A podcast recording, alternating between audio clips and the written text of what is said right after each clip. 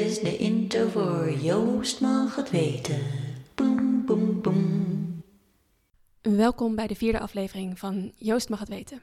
De podcast waar je als luisteraar geen gehele weergave krijgt, maar lekker mag dwalen. Om hier en daar een luikje open te maken. Waarachter een versnipperd beeld wordt geschetst van het huidige afstudeerjaar Art and Research 4, 2021. De structuur van de podcast blijft hetzelfde. Namelijk één waarin het grote overzicht bewaren bijna onbehapbaar wordt, soms wegvalt en er ingezoomd kan worden op de details. Er zijn verschillende rubrieken en het staat de luisteraar vrij om hier met behulp van de inhoudsopgave doorheen te bladeren, waar en wanneer je maar wilt. Deze aflevering openen het deurtje naar thuis. Wat is een thuis eigenlijk? Een vraag die we zowel elkaar als de luisteraar willen stellen. Want wat ons betreft is thuis niet alleen een plek, maar ook een ontmoeting, een gevoel, een aanraking of een persoon. Maar dat is voor jullie, de luisteraar, om voor jezelf te ontdekken. Voor nu wensen jullie allemaal een hartelijk welkom in dit tijdelijk audiohuis. Doe je schoenen maar uit, de thee staat al klaar.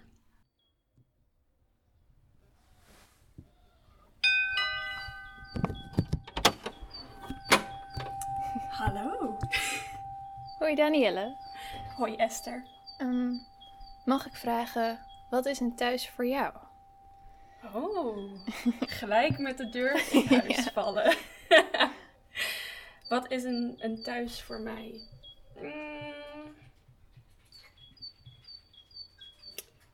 Denk de veilige ruimte.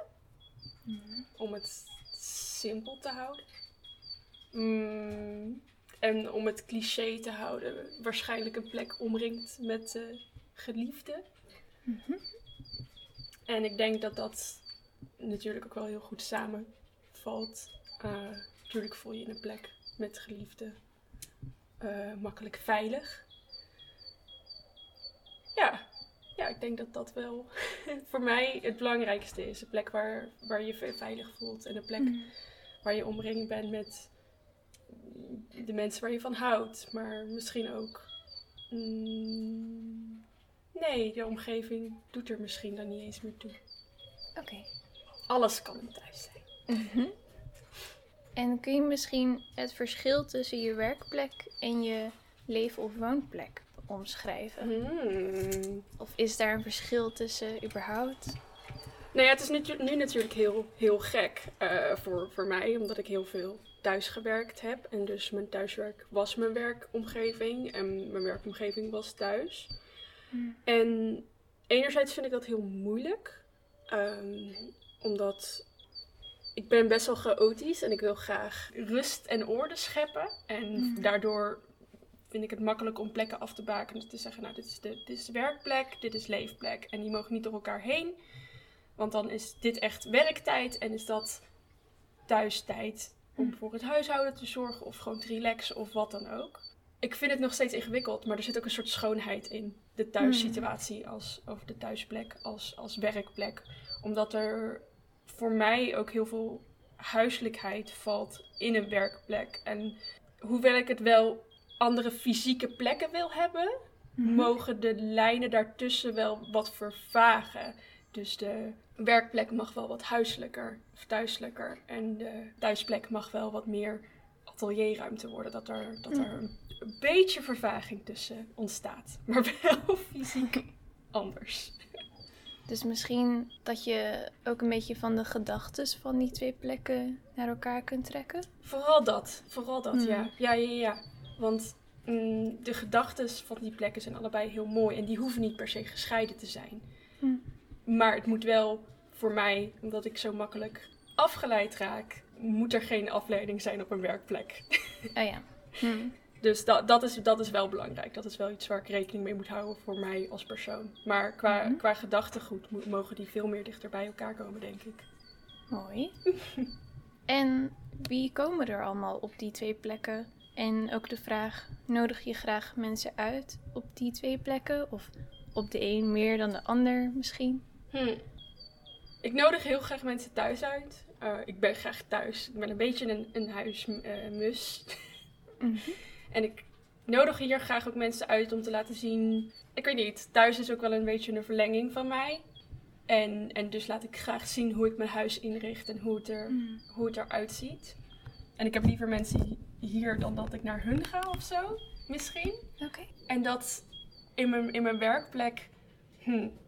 Enerzijds, als er mensen komen in mijn werkplek, ben ik daar altijd heel blij mee. Want dan kan het ook een soort thuissituatie worden, weet je wel. Van, oh, kom even lekker zitten, kom even een kopje thee drinken.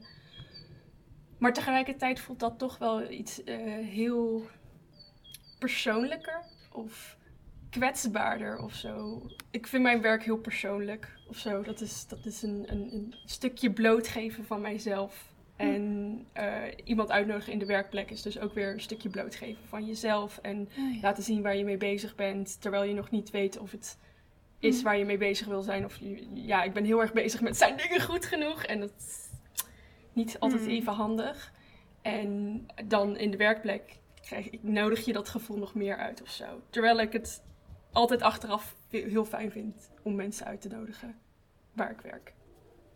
Dus misschien, als ik het goed begrijp, is de werkplek meer een onzekere plek dan je woonplek?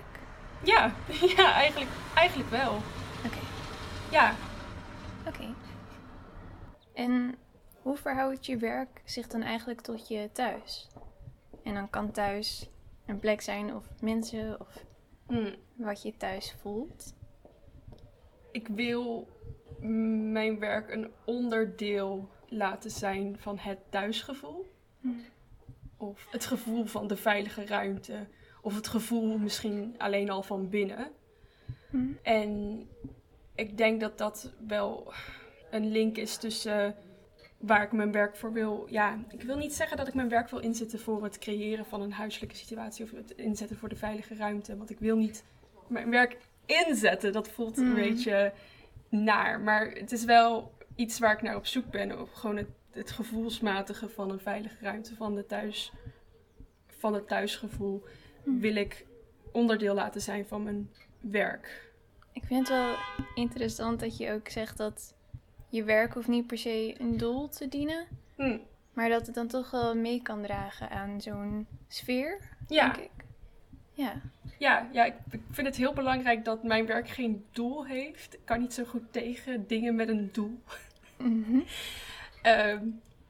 Maar het is oké als het per ongeluk een doel kan volbrengen. Het moet niet het gedachtegoed zijn achter mijn werk. Maar het mag daar wel binnen bestaan. Ja. En ik heb nog één vraag. Een poosje terug alweer heb je met mij en tegelijk met een aantal anderen je adres gedeeld. En vond je het eigenlijk moeilijk om dat te delen? Of waarom wel of niet? Nee, ik vond het eigenlijk heel fijn om met jullie allemaal brieven te sturen. Ik heb, toen ik in Maastricht op kamers ging, ik kom uit Breda, maar ik heb gestudeerd in Maastricht. Toen heb ik me aangemeld aan een website, Postcrossing. En dan kan je zeg maar je adres online zetten en dan kan word je random gelinkt met een persoon over de hele wereld. En dan krijg je een kaartje. En dat heeft me echt heel veel geholpen toen. Ik had niet echt heimwee, maar het zorgde wel voor een heel fijn thuiskomgevoel. Ieder moment als je dan thuis kwam. En er was altijd wel een briefje, lag er op de mat voor mij, van iemand waar dan ook in de wereld die zei: hey, we zijn postcrossing buddies. Hier heb je mijn kaart. Ik zag dat je dit leuk vond en dat vind ik zelf ook leuk. Of ik zag dat je dit interessant vond, dus daarom heb ik deze kaart. Dus toen ik zag dat er een briefuitwisseling kwam, dacht ik ook, moest ik heel erg weer terugdenken daaraan. Oh, yeah. En dat gevoel dat ik krijg van het vinden van een kaartje op de mat. Ik heb ook daadwerkelijk een adresboek voor deze redenen. Omdat ik het zelf altijd een heel fijn gevoel vind. Omdat als ik, wanneer ik wil, iemand een kaartje kan sturen zonder dat ze het hoeft te weten. Want ik heb adressen allemaal opgeschreven. Het vinden van een kaartje is een heel magisch moment, vind ik. Of een brief. En daarom was ik heel blij om daaraan mee te doen. En dus het opgeven van je adres is dan noodzakelijk. Noodzakelijk kwaad. Ik ervaar het niet als een kwaad. Ik vind het ook helemaal niet erg dat mensen in die groep eventueel ook gewoon zou kunnen aanbellen van: hey, ik zag je adres en ik wilde even een kop thee komen drinken. Want dat is ook prima. Mooi. Ja, allemaal mooie antwoorden. Ik doe mijn best. Ja, Misschien dat als je dan zo'n kaartje op je mat ziet, is er iets van buiten je huis in je huis gekomen? Denk je dat dat meedraagt aan het thuisgevoel ook op een manier? Ja, misschien wel. Omdat ik het daar net ook over had van thuis is een plek vol mensen waarvan je houdt. En als mensen waar je om geeft een kaartje stuurt, dan heb je een stukje van hun thuis misschien ook in jouw thuis. Of gewoon het gevoel van dat omringd zijn door mensen die van je houden is misschien in deze context een beetje een groot woord. Maar mensen die om je geven, mm-hmm. die dan even dat moment nemen om te laten weten van, ja, ik denk aan jou. Om dat dan te vinden is altijd wel is een thuisgevoel, denk ik. Oké. Dan wil ik bij deze het gesprek afronden. Dankjewel. Ja, dankjewel voor de leuke vragen. Dankjewel voor je gastvrijheid. Hoi, ik ben Menno. En ik ben Raf. En Raf is mijn vriend. We hebben al 9 jaar relatie. We wonen samen. Ik ben kunststudent en we gaan het nu hebben over thuissituatie en mijn praktijk. Misschien de invloed van die dingen op elkaar. We hebben een aantal stellingen van Esther gekregen. En één daarvan is: is het duidelijk waar de praktijk van de kunststudent uit bestaat? Dus, Raf. Ja, ik denk het wel. Ik vind het vooral grappig, omdat ik heb natuurlijk zelf ook kunstacademie gestudeerd. Ik heb grafisch ruimtelijk gestudeerd. Dus het is wel grappig om te zien dat we een soort van gebruik maken van dezelfde ruimte met afstuderen. Maar dat we daar allebei op een andere manier mee om zijn gegaan. Omdat jij bent toch wel wat meer verschillende dingen gaan doen tijdens het afstuderen. En voor mij was het op een gegeven moment heel erg toegepast op één ding. Dus het was ook beperkt of zo, mijn invloed in het huis op een of andere manier. Ik merk nu wel dat met jouw praktijk, waar je nu mee bezig bent met je afstuderen, dat het veel meer de ambiance in de ruimte ook overneemt hier thuis. Want als je bij ons in het atelier kijkt, zie je overal wel iets liggen wat gerelateerd is aan jouw werk op het moment. Ja, maar dat was bij jou ook wel, toch? Jij was misschien gerichter bezig met je project of zo, omdat je duidelijk had wat het ging worden op een moment. Ja, precies. Maar dat is wel gewoon een heel andere manier van benaderen of zo. En ik vind dat persoonlijk ook grappig om te zien. Ja. Dat het mensen daar zo anders mee kunnen omgaan of zo. Ja. Maar het komt wel op neer dat, zou ik zeggen, in jouw project heb je het nu ook wel over je eigen ruimte claimen. En ik denk dat we dat de afgelopen 5 jaar hier ook wel heel erg hebben gedaan. Want we wonen in Breda, net buiten het centrum, best wel in een veilig, klein, compact huisje. We hebben niet echt wekenlang soms of zo. Dus het is best wel een safe space hier op een of andere manier. Of ervaar je dat niet zo? Jawel, ja, maar wij wonen ook, ja, het is wel rustig of zo. En we hebben natuurlijk zo'n gangetje langs ons huis, dat wat onze tuin is. Het voelt gewoon heel beschut of zo. Ja. Dat er direct daarnaast weer een huis staat of zo. En hierachter is een parkeerplaats, dus daar gebeurt ook vrijwel niks. Dus het is wel echt een thuisbasis of zo, een veilige bubbel. Ja, en die bubbel heb je zelf helemaal kunnen vormgeven. Ja. En dat ben je nu ook deels aan het doen op de academie. Ja, maar op zich wel grappig dat je dat zegt, want hier thuis hebben we natuurlijk ook, ja, je woont met z'n tweeën samen, dus dan is het ook van hoeveel ruimte neem ik in. Ja. Gaan we samen op de bank zitten of ga ik alleen nog even werken? En wanneer kies ik die momenten uit of zo? Dus dat heeft wel met die ruimte innemen te maken. Ik vind dat wel interessant. Maar daardoor zie ik wel dat op een of andere manier maakt het voor mij heel veel sens of zo waar je nu mee op de academie bezig bent. Ja. Met het echt zoeken naar je eigen plek. Ja. Want ik denk dat we daar die afgelopen 5 jaar hier wel heel erg evenwicht aan het zoeken zijn. Ja, ik denk natuurlijk dat dat sowieso met nu de corona ook wel mee te maken heeft. Ja. Ik ben echt blij dat wij naar buiten kunnen. Want ik dacht daar laatst aan, voor hetzelfde geld wonen wij in een appartement waar je niet naar buiten kunt. Mm-hmm. Dat was al heel anders geweest. Ja. We hebben wel echt geluk dat we een soort van tuin hebben of zo. Absoluut. Maar ook, toen meer in de winter, toen werkte ik vooral vanuit thuis. En toen was dit al meer mijn atelier of zo. Ja. Ik ben wel blij dat dat nu niet meer is. Dat ik weer gewoon naar de academie kan. En dat het thuis meer een soort van basis is van oké, ik kan hier wel wat dingen maken, maar dat neem ik vervolgens dan wel weer mee naar de academie toe. Ja. Dat gebeurt niet alleen maar hier. Nee, ik zie het ook wel dat je op school echt je werkplaats hebt en dat dit meer een soort van hulpmiddel is. Waar je ook nog dingetjes kunt opslaan, maar ook nog dingen kunt fine-tunen en zo. En dat het echte werk op de academie gebeurt. Ja. Maar dat is natuurlijk ook een heel andere ambiance die daar hangt. Omdat daar ook veel meer mensen zijn die constant aan het maken zijn. Mm-hmm. Want dat miste persoonlijk ik met afstuderen heel erg. Dat je thuis zat en dat je op een of andere manier niet echt geprikkeld werd door mensen om je heen. Mm-hmm, yeah. En dat kan echt in positieve zin zijn, maar ook in negatief. Want je kan bij iemand langskopen en denken, oh, je bent echt goed bezig.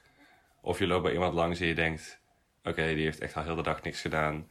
Ja, nou dat niet zozeer, maar gewoon dat je even met iemand anders over je werk kunt hebben. Of gewoon input van buitenaf is gewoon fijn. Ja. Is kunst voor jou ook een vorm van thuis? Nee, ik denk het niet. Dat is natuurlijk wel een belangrijk onderdeel van mijn leven of zo. Maar ik denk dat ik het meer op die manier beschouw als iets wat ik doe in plaats van iets waar ik thuis kom. Mm-hmm. Ik heb ook wel momenten dat ik er echt helemaal niet mee bezig wil zijn of zo. Ja. En dat is dan meer die plek van thuis dat ik tot rust kan komen of zo. Of even mijn eigen ding kan doen. Persoonlijk zelf heb ik dat ik denk van ik kan me niet echt thuis voelen in kunst zelf of zo. Het is niet echt een thuisgevoel. Maar ik kan me weer wel in een bepaalde kunstcommunity thuis voelen. Ja. Dat had ik wel op de kunstacademie. Daar was ik wel, daar voelde ik me wel thuis. Ja, precies. Ja. Maar het is niet dat kunst als een huis voor mij voelt. Mm-hmm. Nee, maar ik kan me inderdaad ook wel zo voorstellen dat de academie een beetje tweede thuis is geworden. Dat vind ik dan ook wel raar dat over 2 weken stopt weg is. Zo, ik fietste vanochtend naar de academie toe en toen dacht ik ook van, ik moet wel eventjes gewoon genieten. Ook al is het stressvol deze weken. Ja. Ja, ik ben er jaloers op hoor, dat jij gewoon op de academie mag afstuderen. Ja, snap ik. Hoe is dat je dat allemaal thuis hebt ervaren? Ja, dat was wel echt heel raar. Je mocht alleen echt naar de academie als je echt een afspraak had gemaakt. En dan moest het in een tijdslot en dan moest je een week van tevoren dat aangeven en zo. Maar dat is gewoon heel lastig als je aan het afstuderen bent. Dan ga ik heel veel dingen kunnen veranderen. Maar het was bij ons zo dat we toen op school zaten het afstuderen. In maart of zo was dat denk ik, maart 2020. En toen ineens kregen we een mail, de school gaat sluiten, gaan we naar huis. En toen hadden wij allemaal zo van, Maar dat was eigenlijk de laatste dag dat ik op de academie ben geweest. Met meerdere mensen in een klas. Yeah. Want daarna was het zo dat je dan jezelf moest inplannen. Maar dan mocht je alleen in een lokaal zijn. Ja, precies. Dus ik heb ook niet echt afscheid genomen of zo van de academie. Dat is wel heel gek hoor. Yeah.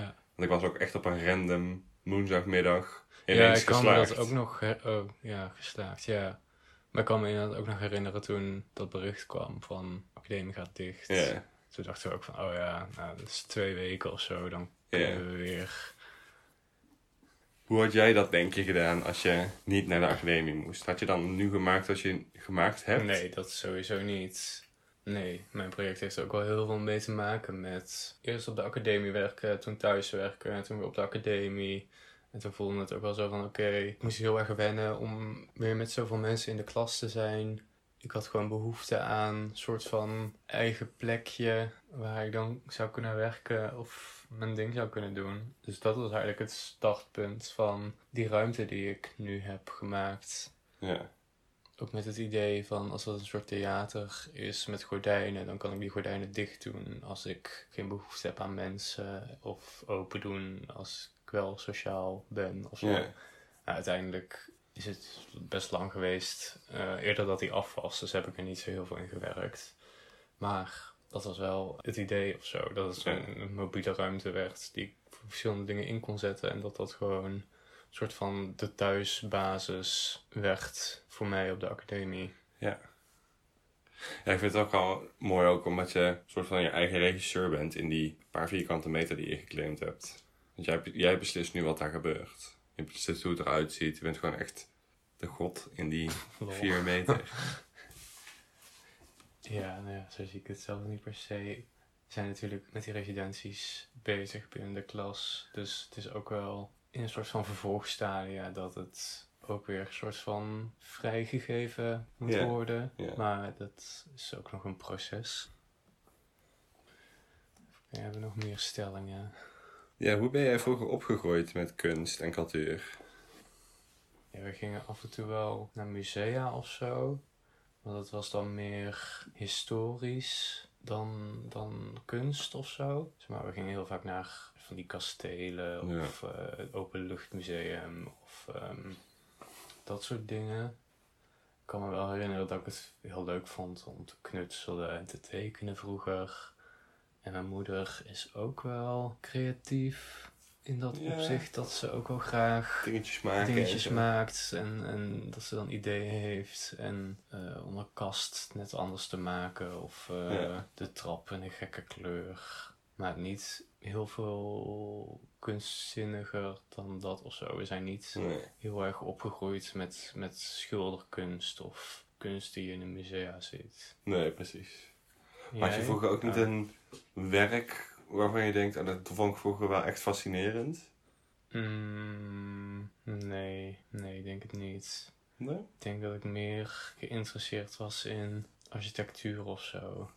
Ja, ik kan me echt van vroeger uit herinneren, in ieder geval mijn vader, die was al altijd creatief bezig en met kunst en zo. Mm-hmm. Maar op een gegeven moment had ik begin jaren YouTube, had je die video van Dali samen met Disney. Ja. Die hebben zo'n samenwerking gedaan, animatie. Ik vond dat zo tof. Ik denk dat dat een beetje, voor mij, een beetje die deur is geweest in de kunstwereld. Ik vond dat zo gek en zo raar en ik weet niet, dat is iets wat mij heel, heel erg triggert. Maar vroeger als kind gingen we altijd naar gekke museums. In Oostenrijk heb je het Snoepmuseum en er was een keer een expositie over poep. En dat vindt mijn vader dan grappig om bij ons naar heen te gaan, weet je wel. Maar dat is niet echt kunst. Ja. Maar het is meer voor die educatieve exposities voor kinderen, dat we daar vroeger dan heen gingen. Ja. Maar het heeft toch wel mijn beeld op museums zo gehad van, oh, dat is altijd wel leuk. Ja, en altijd wel benieuwd. Mm-hmm. Ja, jouw vader is sowieso, vind ik, creatief ook. Ja. Hij heeft natuurlijk de kunstacademie zelf ook gedaan. Heeft dat jou dan ook daarin gestuurd of zo, dat je... Op een of andere manier vond ik het altijd wel spannend of zo, kunstacademie gaan doen. Omdat er toch gewoon heel erg het stigma op zit van, oh ja, hoe ga je dat dan later geld verdienen? Maar op een gegeven moment zag ik dat mijn vader, die was wel een beetje succesvol met zijn bedrijf. Met zijn grafisch vormgevingbedrijf. En papa die zei vroeger altijd, ik verkoop geen ontwerpen, maar ik verkoop creativiteit. En toen dacht ik, ja, dat moet ik eigenlijk wel gewoon gaan doen. Want creativiteit is wel gewoon iets wat heel veel mensen zoeken. En waar je heel veel mensen bij kunt helpen. Mm-hmm. Dus ik had wel zo van, ik denk dat ik moet het gewoon gaan doen. Dus dat is voor mij wel, om dichtbij te zien dat het wel gewoon, als je daar goed mee omgaat en zo, kun je natuurlijk wel gewoon je boterham ermee verdienen. Ja. Maar door de kunstacademie heb ik wel ingezien dat ik dan denk van, hoe essentieel is het om per se je boterham ermee moeten verdienen of zo. Ja. Gewoon dat je wel, de academie heeft me wel geleerd om daar maar over na te denken. Ja, precies. De academie is wel kritisch gemaakt naar...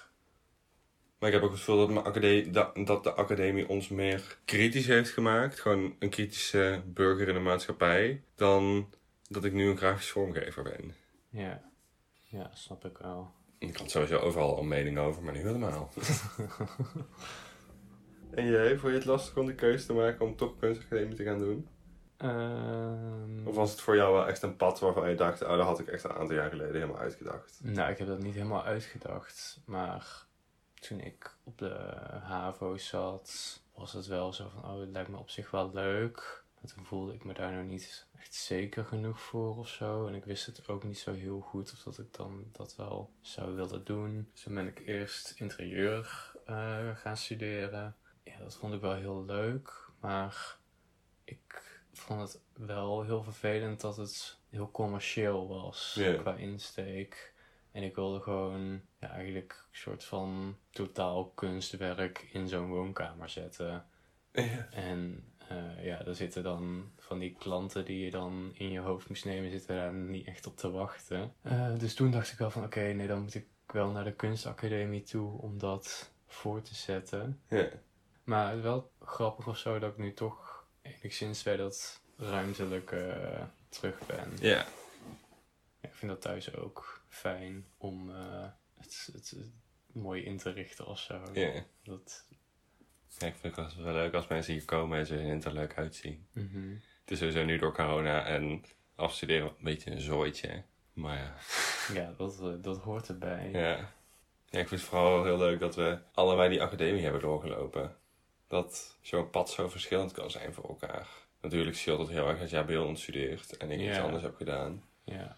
Maar toch, het is wel gewoon een heel ander pad wat je behandelt. Omdat je zelf ook steeds die richting daarvan kiest, denk ik. Ja, precies. Ja, maar daardoor, ik denk dat beeldend ook wel een stuk individueler is dan grafisch wat jij hebt gedaan. Ja. Ja. Ik denk dat we het wel een beetje besproken hebben zo, toch? Mm-hmm.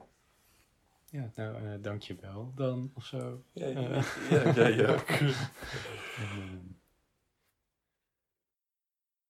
Wat is een thuis voor jou?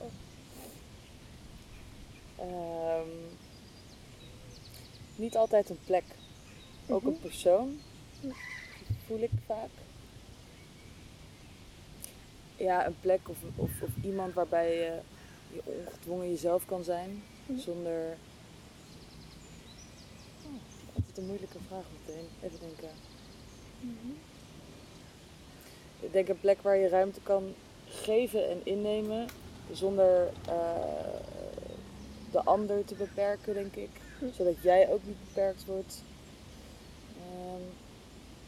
Maar ook een plek om, zeg maar, binnen te komen stormen en gewoon heel diep te zuchten en je tas in de hoek te smijten en thee te drinken. Dat is het ook.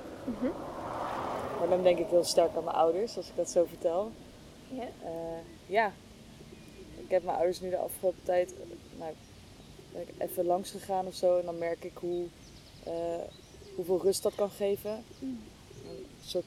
Ook een plek waar alles gewoon even tot stilstand kan komen, denk ik. Ja. Is dat dan anders in je eigen huis? Of tenminste... we wonen sinds 2 maanden ergens nieuw. En dat heeft dan altijd even nodig om een thuis te worden. En dat is het nu wel geworden. Maar dat komt... ook door de constante aanwezigheid van mensen. Het is bijna een soort buurthuis geworden op momenten. Dus, maar wel een plek waar ik me ook terug kan trekken. En Femke ook. En Daniel ook. En er gebeurt altijd wel wat of zo. Maar je hoeft daar niet altijd aan mee te doen. Dus in dat opzicht is het dan ook wel een thuis geworden. Ja, en kun je je ook thuis voelen als je op een andere plek verblijft? Zeker. Ja. Vind ik niet zo heel erg moeilijk, denk ik. Maar thuis voelen en thuis zijn, daar maak ik dan wel een onderscheid in, denk ik. Voor dat voelen, dat heeft ook iets tijdelijks of zo. Misschien van een tijdelijke aard, wat heel fijn is. Het gevoel, gevoelens zijn vaak ook best wel tijdelijk. Ja. Dus als je het hebt over... Bijvoorbeeld, je bent in een ander land en je loopt een mooi meertje tegemoet. En je denkt, wauw, daar kan ik me wel thuis voelen. Ja, dat kan ik best wel vaak hebben. En we zijn nu natuurlijk even in een park. Anders zou ik bij Fien aanbellen. Ja. En ik vroeg me af, ik weet niet of je dit al een keer hebt gedaan, maar hoe het voor jou dan is om de voordeur open te doen als je bij iemand anders of bij Fien thuis bent. Ja, dat is gekker. Ja. Want dan... Ja, dat heeft toch ook een bepaalde... intimiteit, wil ik bijna zeggen. Dus, weet je hebt dan vaak ook geen schoenen aan en je staat daar. En dan verwelkom je iemand in andermans huis, wat dus mag. Maar het voelt altijd gekker. Alsof dat niet helemaal mijn positie is. En ik denk dat ik dat er heel leuk aan vind. Dat het bijna ongebruikelijk voelt om dan te zeggen, kom maar binnen of zo.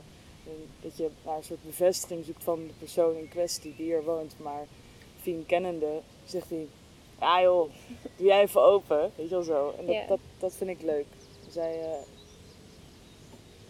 heeft haar huis ook wel op zo'n manier opengesteld dat het een beetje van iedereen is of zo. En dat merk je heel erg. Dus dan is zo'n deur open doen voor een ander...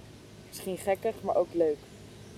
Denk je dan dat iedereen daar een beetje gastvrouw of gastheer is? Op een manier? Ja, zeker. Maar toch zijn er ook mensen die het allemaal prima vinden dat andere mensen die rol aannemen. soms komen er ook best wel wat moederlijke gevoelens bij mensen naar boven, volgens mij. Okay. Je zit daar dan met, nou, weet ik veel, 7 of 8 meiden en dat is dan, en af en toe Roy en af en toe Menno. Maar dat heeft iets heel, ja, als een stel gansjes of zo. En dan gaan Fien en Simone koken en dan voel ik me ook wel weer heel klein. Maar alsof dat mag, alsof ik daar ook gewoon mag zijn en gewoon me dat mag laten overkomen of zo. Ja, dus dat zij misschien dan op dat moment de moederrol even hebben en jij een soort van bijna kindrol. Ja. Ja, en dan gaat het toch wel weer heel erg lijken op, zeg maar, je ouderlijk huis of zo, misschien in een bepaald opzicht, maar dan heel modern en progressief of zo. Ja. Is de residentie bij Fien dan voor jou meer een maakplek of een leefplek? Leefplek, ja. Ja, dat wist ik eigenlijk al meteen. Ja. Ik heb dat ook wel om die reden een soort van met mezelf willen besluiten. Zo van oké, duidelijk zijn over wat je wil daar. En als dat is, meedenken en met anderen hun werk.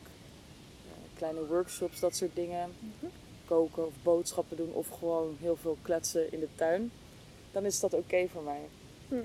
En is het gewoon een leefplek en kan ik daar content mee zijn. Het is vaak ook te druk om echt reflectief te zijn. Nu klinkt het alsof er niet wordt gewerkt, maar dat is wel zo. Maar gewoon op een heel andere manier. Veel meer vanuit dat leefgevoel en ook veel meer vanuit het moment, denk ik. En het geeft ook ruimte om andere dingen te kunnen doen. Om je gewoon te laten leiden door wat er op dat moment gaande is. Wil je daar aan meedoen, dan sluit je daarbij aan. Wil je een kom of een mok kleien met Isa, dan ga je dat doen. Ja. Dus dan sta ik op een manier ook wel weer veel opener voor de dingen, denk ik. Ja. Ja. Wat is er eigenlijk voor jou nodig om je ergens thuis te voelen? Dus we hebben het al een beetje over gehad. Maar ja, bijvoorbeeld dan waar je bij Fien nu zit.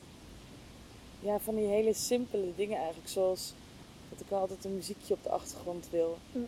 En dat ik heel veel waarde hecht aan een moment van samen eten. Of in ieder geval bij elkaar zitten. Mm-hmm. Of met elkaar bier drinken of zo. Ik weet het niet. Maar thuis wordt ook gemaakt door een goed boek. Die altijd in mijn tas zit of zo. En ook wel heel erg de ander. En niet zozeer dat je je nou constant met elkaar moet bemoeien. Mm-hmm. Maar ik heb ook gemerkt dat... Ik heb daar bijvoorbeeld die poëtische afsluiter voor de eerste podcast geschreven. Te midden van de chaos.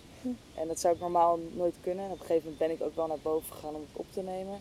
Maar toen dacht ik, dat maakt het ook thuis. Dus dat men om mij heen kan bewegen en hun eigen ding kan doen. Of met elkaar. Dat ik niet altijd deel uit hoef te maken van een conversatie. Maar dat ik gewoon daar mag zijn. Mm-hmm. Dat ik bij wijze van spreken een boek kan gaan lezen en dat... En hem weer wegleg en me weer aansluit erbij. En zo heb ik dat anderen ook zien doen, bijvoorbeeld. Dat is leuk. Dat maakt het huiselijk of thuiselijk, ik weet het niet zo goed. Ja. En zijn die dingen ook dingen die je op je werkplek zoekt? Je werkwijze? Ja, maar daar moet ik natuurlijk nog wel een goede balans zien te vinden. Want ik ben vaak geneigd om het een of het ander te doen. En... Dus ja, ik wil daar balans in proberen te vinden. Dat het al die elementen wel heeft, maar dat het ook een bepaalde stilte in zich draagt. Waar ik in kan functioneren. Een bepaalde ruimte voor reflectie of zo. En, het is wel ingewikkeld om dat in evenwicht te krijgen. Dus dat ben ik nog aan het leren, denk ik. Ja.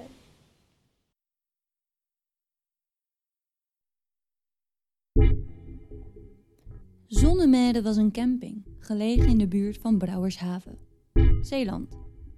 Mijn ouders hadden hier altijd een vaste plek, waar ze, zoals de rest van de campingbezoekers, hun caravan hadden staan en eens in het jaar kwamen om te ontspannen.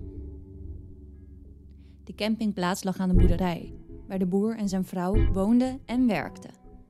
De meeste van de bezoekers kenden we ook alleen van de camping, naast een enkeling die ooit was meegekomen met mijn ouders en ondertussen zelf ook een vaste plek had bemachtigd.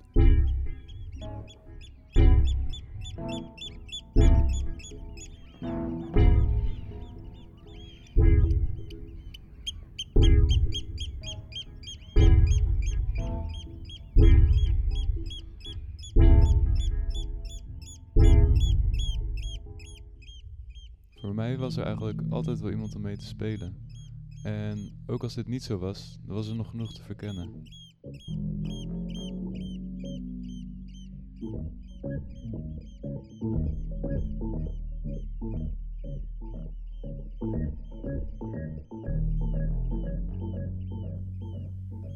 Zo waren er bijvoorbeeld 2 broers die een paar jaar ouder waren dan ik, waar ik altijd graag mee omging. Ze hadden altijd stoere verhalen en plannen om kattenkwaad uit te halen. Dingen die ik over het algemeen niet met mijn zus deed. Zo herinner ik mij nog een middag in de zomer. Het was die dag heel erg heet en er was eigenlijk vrij weinig te doen. De skelters waren allemaal uitgehuurd en mijn zus had geen zin om te spelen. Ik liep in mijn eentje een beetje over het terrein te dwalen toen ik opeens de 2 broers zag badmintonnen in de hooischuur. Zelf was ik op een leeftijd waarop ik motorisch gezien nog net niet handig genoeg was om mee te spelen. Maar kijken mocht ik wel en was leuk genoeg.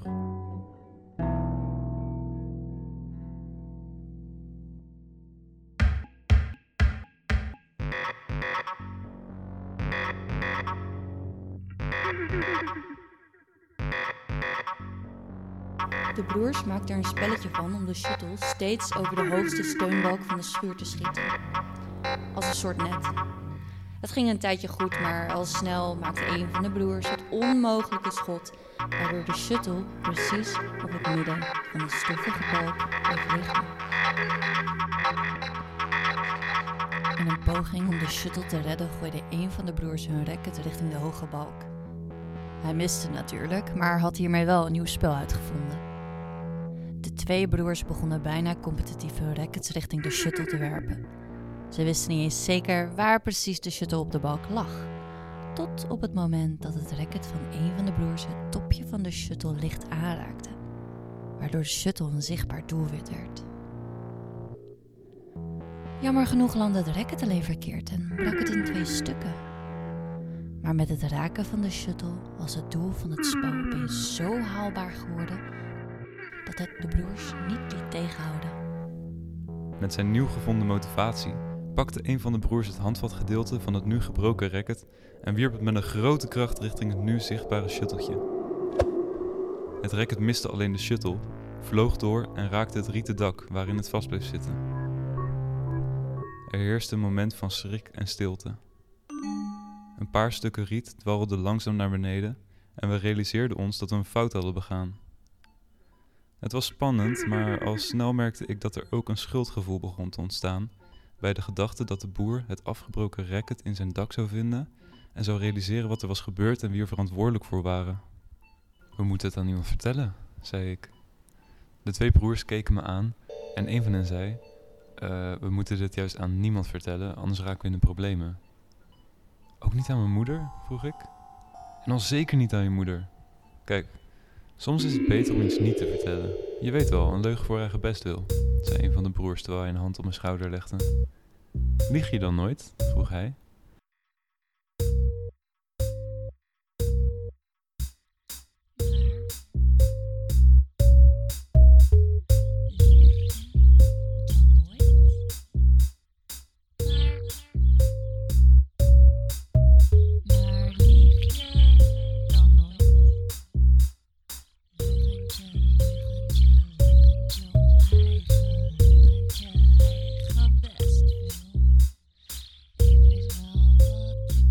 Iedereen doet het wel eens.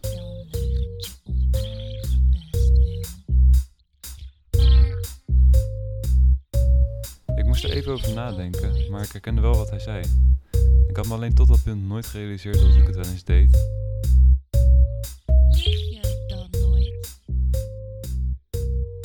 Je weet wel, een leugen voor eigen bestwil. Leugentje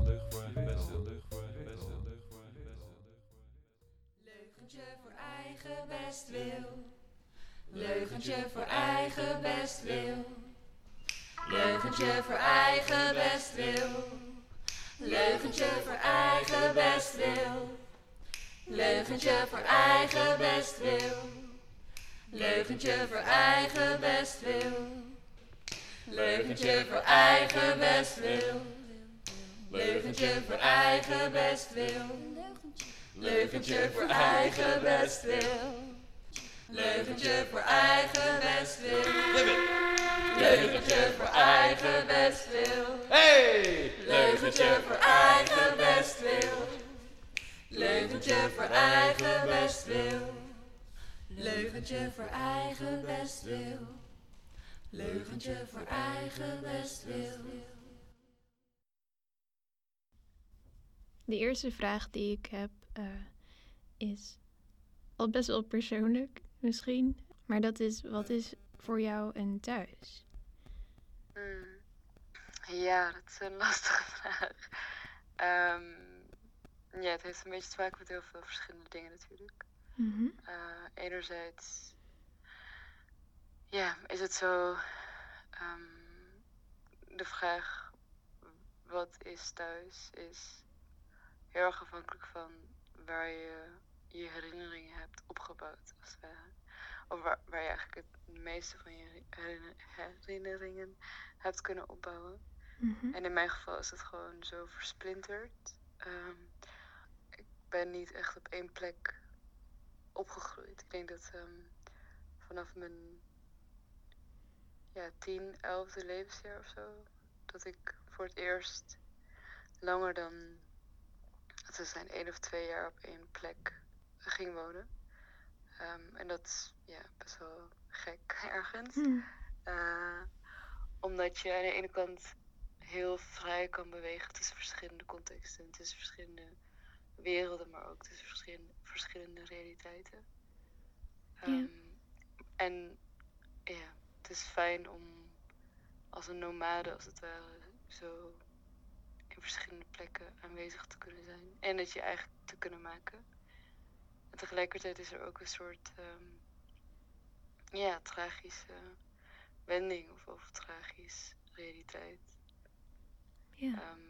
Omdat je dus juist overal nergens tegelijkertijd thuis kan voelen. Dus ik denk, voor mij is thuis daarom niet per se gebonden aan een locatie of zelfs niet aan een gebouw of zelfs niet aan aan een land. Maar het is meer gebonden aan het soort thuisvinden in je eigen lichaam. Of het dragen van een thuis in jezelf en het dragen van een thuis in je eigen herinneringen en gedachten. Maar ook, dus dat is ook heel erg gebaseerd op met wie je dat huis hebt of aan het bouwen bent. Ja. En het verschilt natuurlijk per keer. Maar er zijn wel een paar mensen die constant hetzelfde blijven als het ware. En de familie is er natuurlijk één van. Maar ook hele dierbare vrienden. Dus om antwoord te geven op je vraag, wat is thuis voor mij? Het is, thuis is het lichaam en de herinneringen van elkaar. Dat is een heel mooi antwoord om ermee te beginnen. Ja, ik denk dat de volgende vraag er ook wel een beetje op aansluit misschien. Het is namelijk de vraag, denk je dat het belang van het hebben van een thuis verschilt in verschillende periodes van je leven of van het leven in het algemeen? En op een bepaalde manier wel, natuurlijk. Ik denk dat de eerste levensjaren wel heel belangrijk is om juist een soort gronding te hebben en geaardheid. Waarbij je dus daarna eigenlijk kan kiezen om niet plaatsgebonden te zijn. En bij mij is het heel erg andersom geweest. Dus ik ben juist in de vormende jaren eigenlijk heel open en vrij kunnen zijn. En daarna, ik merk dat ik nu een soort hele gekke mix voel tussen wel die aarding willen hebben, maar tegelijkertijd ook niet echt weten hoe. Yeah. Ik denk dat het zeker verschilt per levensjaar. Maar ik denk ook, ik vraag me meer het algemeen af of het überhaupt wel kan. Want ik denk, even voortbouwend op thuis is het lichaam en herinneringen. Mm-hmm. Dat is ook iets wat soort van wordt overgedragen van generatie op generatie. Dus waar je thuis voelt zit ook heel erg in je, en ik zou niet zeggen DNA, maar het zit wel in je familiegeschiedenis of levensgeschiedenis. En van de familieleden voor jou. Dus alle grootouders bijvoorbeeld. En die dragen bepaalde herinneringen met zich mee. En ik denk dat op een gegeven moment zit er een soort Ja, zit er een soort ook gevoel in jou dat is voortgegeven van je familie van voorheen, of van je voorouders? Mm-hmm. En daarom vraag ik me gewoon heel erg af of het überhaupt mogelijk is om überhaupt een thuis te hebben. Want ik denk dat het zo uitmaakt waar je bent opgegroeid en waar je familiegeschiedenis is opgebouwd. En zelfs dat is natuurlijk heel erg breed. Ik bedoel, ik kom uit Afghanistan. De meeste van mijn familie komt oorspronkelijk uit Afghanistan. Maar goed, de generatie daarna, ik heb geen idee. Dus ik denk dat ik op een gegeven moment wel een soort voorliefde heb voor bepaalde vormen of voor bepaalde kleuren. Of gevoeliger ben voor bepaalde texturen van een land of daglicht of jaargetijden bijvoorbeeld. En ook de notie van tijd. Welke natuurlijk heel anders is. Dus anders is in de Persische context. In mijn geval, maar ik denk ook in het geval van de diaspora. Dus iedereen die is opgegroeid met twee of verschillende culturen of culturele geschiedenissen. Ik kan me best voorstellen dat het voor hun gewoon iets moeilijker is om voor de diaspora-individuen die juist heel erg bewegen tussen verschillende contexten. Ik vraag me af of het überhaupt mogelijk is voor hun om en voor mij om ooit dat thuis te kunnen vinden. Dus misschien dus zou het een eeuwigdurende zoektocht kunnen zijn. En zal het per levensmoment verschillen, maar over het algemeen zal het altijd wel een zoektocht zijn, maar de vorm zou anders zijn. Maar ik denk dat het wel een eindeloos zoektocht zal blijven. Wat ik wel heel mooi vind wat je zegt over je eigen lichaam en dat dan die notie van thuis bij je voorouders al is begonnen. Van hoe die voor jou is. En dat je daar dan heel bewust mee bezig kan zijn, maar ook heel onbewust. Met alles wat er in jou zit en hoe je dan reageert op ruimtes of op situaties. Dat maakt ook een thuis. Ja, zeker. En ik denk dat dat iets is wat ik zelf in ieder geval vaak vergeet. Ja. Dat mijn beleving niet... Ik bedoel, natuurlijk, het is mijn beleving. Het is gebaseerd op hoe ik ben opgegroeid, wat voor opleiding ik heb gehad, wat voor vrienden ik heb, uit welke familiegeschiedenis ik kom. Het is meer de genetische kant. Maar het heeft ook heel erg te maken met hoe bepaalde... Ik zou niet zeggen rituelen, maar gewoon hoe bepaalde normen en waarden, maar ook verstandsverhoudingen of gedragingen worden overgedragen. Dus bijvoorbeeld, mijn moeder beweegt zich op een bepaalde manier in de ruimte. Dat is natuurlijk heel breed. Het is heel gek om dat zo te zeggen, maar die bewegingen die zij heeft, komt wel voort van hoe zij het heeft overgenomen van haar ouders. En hoe ik het bij haar zie, is dus eigenlijk een soort voortvloeisel van mijn grootouders.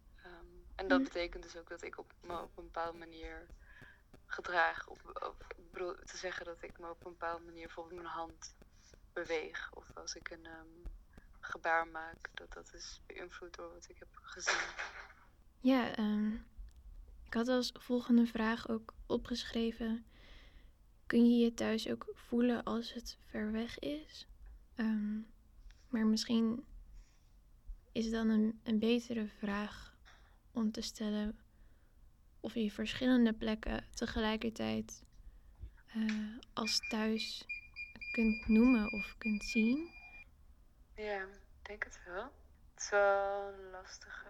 Want ik merk, bijvoorbeeld in mijn eigen geval is het wel iets lastiger, omdat ik de aarding heel erg zoek in mezelf. Dus als ik zelf niet een soort stevig huisfundament heb, dan is het heel moeilijk om op een andere plek me te verhouden tot de context of te verhouden tot de omgeving. Dus ik denk dat het wel kan, maar dat het lichaamsfundament wel dusdanig stabiel moet zijn om dat ook te kunnen. Ja. Bedoel je daar dan mee dat het makkelijker is om op de plaats waar je bent je thuis te vinden dan op een afstand? Of? Ja, ik denk het wel. Ja. Oké. Maar goed, het is ook wel ik weet niet of ik dit zo echt kan zeggen, maar ik ben ook niet echt helemaal over uit wat ik er precies van vind. Ik heb nog niet echt de tijd en ruimte genomen om hier echt in te duiken. Maar bijvoorbeeld, ik ben geboren in Afghanistan. Nou ja, goed. Ik ben geboren in onderweg eigenlijk. Onderweg van Kabul naar Teheran in de trein. Dus ik ben letterlijk geboren op weg, als het ware. Yeah. En tussen twee verschillende landen. En ja, ik voel meer verbondenheid met de Iraanse context. Ook omdat de culturele geschiedenis gewoon zoveel rijker is. En ook de mensen toch net een ietsje anders zijn, denk ik.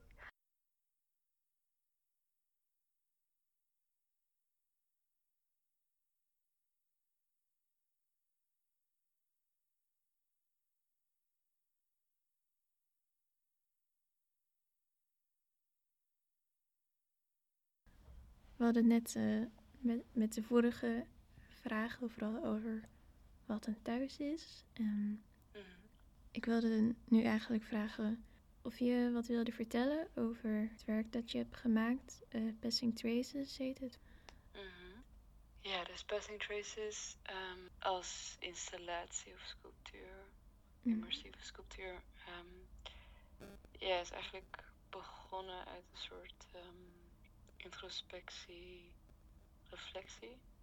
reflecties misschien wel. Het is eigenlijk een beetje voortgekomen uit een moment waarbij ik voor het eerst zelf halve had. En ik weet nog dat ik eigenlijk voor mijn afstudeerwerk sowieso heel erg graag wilde werken met de notie van eetbaarheid van kunst. Omdat ik het gewoon heel erg interessant vind hoe je dat zou kunnen eten en dat vervolgens voor altijd oplost en alleen blijft bestaan in herinnering van jou op het moment dat je het had en natuurlijk daarna ook. Yeah. Er kwamen een paar momenten soort van bij elkaar. Dus dat was dat ik met eetbaarheid van kunst wilde werken. En het feit dat het ook het afstudeerjaar was bij de KABK toen. Waar natuurlijk al een hele grote afscheidsmoment in zit. Want je zegt gedag tegen een hele lange periode. Gewoon een lange periode van studie en van de mensen en van de context. En je omarmt een nieuwe realiteit. En die twee momenten die kwamen heel erg weer samen eigenlijk deden me herinneren aan een moment waarbij er ook een soort afscheid was. En dat was bij het verlies van een dierbare. En dat was het moment waarbij we eigenlijk halve aten als familie. En ik weet nog dat moment was sommen zo bij. Of ik kon dat het zo levendig weer verbeelden. Dat ik dacht dat ik daar graag iets mee wilde doen. En dat is niet per se een soort van hele conscious, hele bewuste beslissing. Het is meer een soort inspiratie. Of inspiratie is niet het juiste woord. Meer een soort aanknopingspunt of leidraad of ingeving. En dan ga ik kijken of ik iets kan doen met... ik ging toen kijken of ik iets kon doen met dat moment. Niet per se met het fysieke moment, maar meer met wat er in dat moment zich afspeelde. En dat was het moment waarbij ik besloot om eigenlijk echt uit te zoomen op de locatie waar we toen waren. Want het lukte gewoon niet om een soort van grip te krijgen op dat moment. En ook niet grip te krijgen op de notie van afscheid. En omdat ik dat probeerde te doen, besloot ik eigenlijk twee dingen. Dus ik besloot om met halva te werken. En halva staat eigenlijk symbool voor mij in ieder geval, voor afscheid.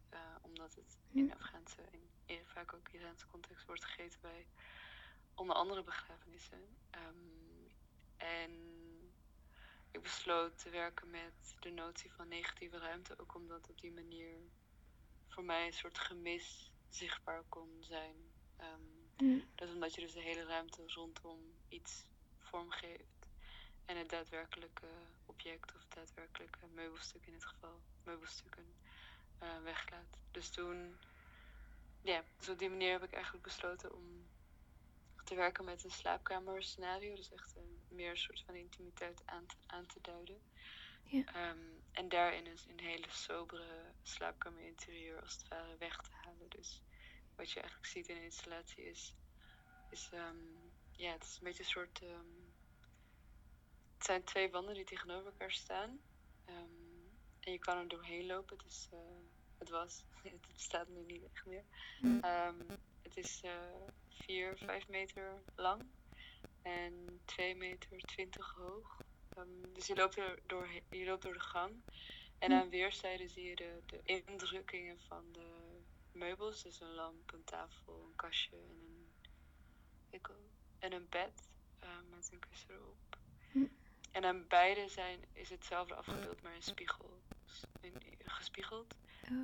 En alleen samen, als de wanden echt tegen elkaar aanstaan, dan zijn de objecten als het ware heel. Ja. En dat was eigenlijk de installatie. Dus je werd op een gegeven moment... Ja, en ik had het heel plaatsgebonden gemaakt. Dus echt voor de locatie. In die ruimte bij de KBK. En zodat eigenlijk de gang die ik maakte precies paste tussen de ene deuropening van de ruimte waar ik dat had laten zien en de andere deuropening. En de ruimte die ik had, die zat tussen twee andere ruimtes in. Dus het was echt een soort doorgang. Letterlijk, omdat je van de ene ruimte binnenkwam en soort van weer doorgedrukt, doorgeduwd naar het andere. Terwijl tegelijkertijd best wel veel gebeurde, ook met halva beklede muren, omdat het natuurlijk, het is een eetbaar materiaal, dus het is vergankelijk, het droogt heel langzaam op. En er komen heel langzaam kleine scheuren in zonder dat het afbrokkelt. Dus als je nauw genoeg en rustig genoeg wil blijven lopen in de gang, dan zie je al deze verschillende processen. En iedere keer is het natuurlijk anders, omdat het weer net anders opdroogt. Of het is afhankelijk van lucht, vochtigheid, van de temperatuur, van et cetera, et cetera. Het doet me wel een beetje denken aan ook hoe herinneringen kunnen vervagen. Of langzaam dan veranderen of minder rijk worden misschien. Is het iets waarvan je denkt dat het een goede associatie is ook bij jouw werk? Is het weer iets heel anders? Ik denk wel dat het op een bepaalde manier raakvlakken heeft. Want wat ik probeer te doen is... wat ik hoop te kunnen verwezenlijken is eigenlijk een soort... om bepaalde zintuigelijke elementen aan te reiken die vervolgens aanleiding kunnen zijn tot anderen. Dus net zoals bijvoorbeeld als je... als je langs de bakker loopt en een bepaalde geur van een bepaald broodje wat je jaren geleden op een camping in Frankrijk hebt gegeten, doet herinneren, dan hoop ik ook op een bepaalde manier met mijn werk ook zo te kunnen werken. Dus dat de zintuigelijke en de tactiele waarneming een referentie kan zijn tot of het doen opleven van herinneringen, fijne of niet fijne. Dat is heel mooi. Ik vraag me af, omdat bijvoorbeeld ik als persoon die in Nederland is opgegroeid, ik weet eigenlijk niks van halva. Dus ik denk dat het bij mijzelf persoonlijk niet die herinneringen zou oproepen. Vind je dat jammer of is het niet belangrijk dat iedereen dat zo voelt bij het werk? Het zijn twee aspecten die daarbij aanhaken. Ik bedoel, uiteraard is het zo dat de culturele geschiedenis wel bepaalt hoe je het werk echt ervaart in haar volledigheid. Maar ik hoop wel dat met de focus op de materiaaltechnische kant en de vorm en de inhoud van het werk, dat het op een bepaalde manier toch wel interessant is. Of gewoon kan zijn voor verschillende mensen met verschillende achtergronden. Ik denk wel... ik ben wel heel erg iemand die heel erg geprobeerd, ook op de achtergrond. Ik bedoel, je ziet natuurlijk heel veel op de voorgrond. Je ziet een soort heel grote installatie waar je wel kan zien waar ze van de handafdrukken nog inzichtbaar zijn, hoeveel werk er moet zijn geweest. Of in ieder geval wat voor een inspanning er moet zijn geweest. Maar voor mijzelf, ik bedoel natuurlijk het moment dat het staat is heel belangrijk. Je werkt soort van naar iets toe. Maar eigenlijk is voor mij het moment waarbij het gezamenlijk proces, dus het proces waarbij je dus samen iets aan het bouwen bent, belangrijk is. Omdat vooral in dit werk was het voor mij heel belangrijk om juist het gesprek te kunnen openen met vrienden en kennissen over de notie van rouw, of de notie van afscheid, of de notie van voedingsmiddelen die zo gekoppeld zijn aan bepaalde momenten of gekoppeld zijn aan bepaalde herinneringen. En dat is denk ik ook iets wat je terug kan zien in de film, waarbij dat proces heel erg zichtbaar wordt gemaakt. Dus. En dat zijn hele kleine momenten van ontmoetingen. In de zin van, het gaat niet om honderden mensen, het gaat om een tiental vrienden.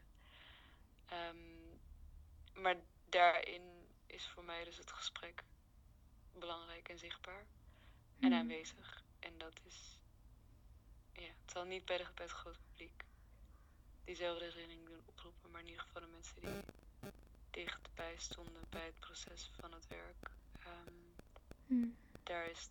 Daar is wel een soort diepere connectie met, of diepere understanding, begrip voor de functies van bepaalde voedingsmiddelen en van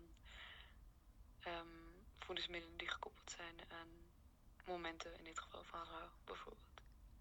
Ja, ik denk ook wel dat omdat die personen jou dan kennen of hebben leren kennen, dat er dan ook misschien meer grijpbaarheid naar komt. Of dat door jou als persoon, dat je dat dan beter wilt doorgronden of zo. Ja, precies. Ja. En ik denk in het algemeen, in veel van mijn werken ben ik zelf ook wel een soort, ik zou niet zeggen brug, maar wel een soort vehicle of een soort...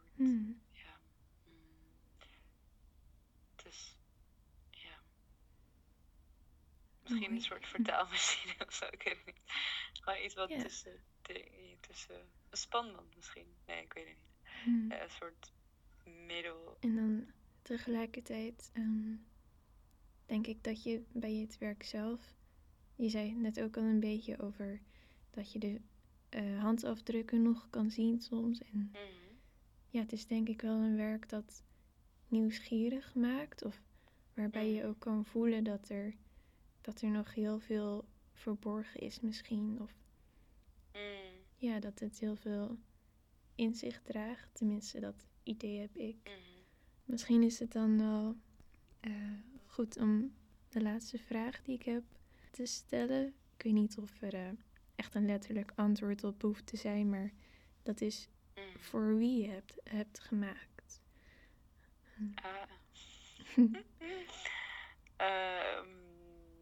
Voor wie ik het werk heb gemaakt. Ja, ik denk dat het ergens ook te maken heeft met het feit, wat je eerder aangaf, van maakt het uit wat voor culturele geschiedenis je hebt of wat voor herinnering je hebt tot het materiaal. En dat ergens heeft het ook te maken met een soort urgentie van maken. Dus waarom maak je überhaupt werk? Is het voor iemand, is het voor jezelf, is het voor... wat voor reden dan ook. En ik denk... ik heb het niet echt per se specifiek voor een persoon gemaakt.